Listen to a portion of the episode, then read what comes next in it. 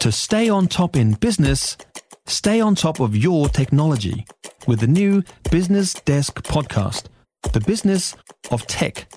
Listen on iHeartRadio or wherever you get your podcasts. Now, we've been talking about the Crown accounts on the show.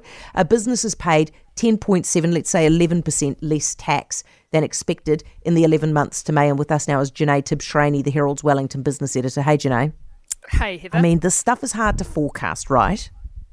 That's the thing. It's really hard to forecast. The issue here is that the last set of forecasts were done ahead of the budget in May, and now we're already 11% off target in terms of the corporate tax take, and it wasn't that long ago that the forecasts were done. So, but Jenee, that's a yeah. lot. 11% in seven weeks is a lot.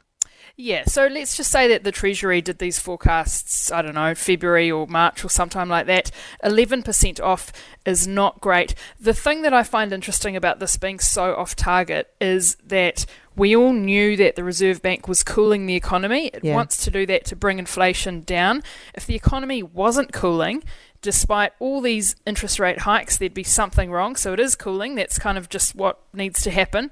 But it's concerning that businesses are not doing that well to the extent that they're doing, you know, 11% worse than expected by the Treasury only a few months ago. So we're in this interesting situation where businesses are paying less tax than expected. They're paying less tax than the same period the previous year, but the rest of us, because of inflation, are paying more tax. So on my salary, I'm paying more tax, GST paying more tax. So the if you look at the government's books, corporate tax down, um, income tax that, that we pay up. And that, that and you know that's because I guess some of us are fortunate if we've had pay rises, um, but also because the labour market's strong, so that's a good thing. But the government is actually getting more money from Okay. People paying Look, income tax. You, you can't blame the government as and when I say the government I mean the Labor Party who's who's governing at the moment. You cannot blame them for the, the, the forecasts being wrong although they, they might not have wanted to be as confident about it Grant Robertson at the budget. But the question is now how does he respond to, to this Jenee? He's in an election year. Is he going to have to trim that budget uh, ahead of the election big time? Well, I, the thing with these forecasts are that we've been through this crazy time where you know COVID came along, interest rates absolutely slashed, uh, housing market takes off, um, you know borders are closed. So we've got this funny situation with a lot of money sloshing around in New Zealand, low interest rates, can't get out. Then we have inflation, so we hike interest rates super fast. To make forecasts in this environment is just very difficult. Yeah. And you've got the economy slowing on the one hand, you've got the housing market, you know, that that's very connected to this. It's it's a very difficult environment. Things are very off kilter. In terms of, you know, the government and the opposition where they go from here, tax is going to be a huge issue at the budget. Yeah. I mean, sorry, at, the, the election. Um, you know, and it, and it does.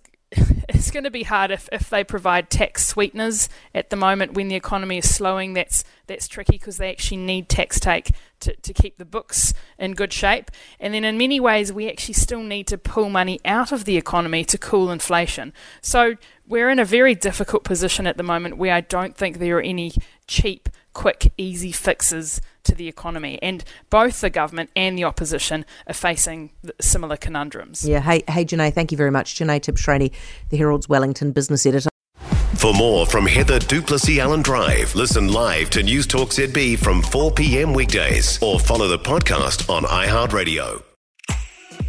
If you enjoyed this podcast, you will love our New Zealand Herald podcast, The Little Things, hosted by me, Francesca Rudkin, and my good friend Louise Airy. We focus on all the little things that you can do to make a positive impact on your life and to cut through the confusion from the health and wellness industry.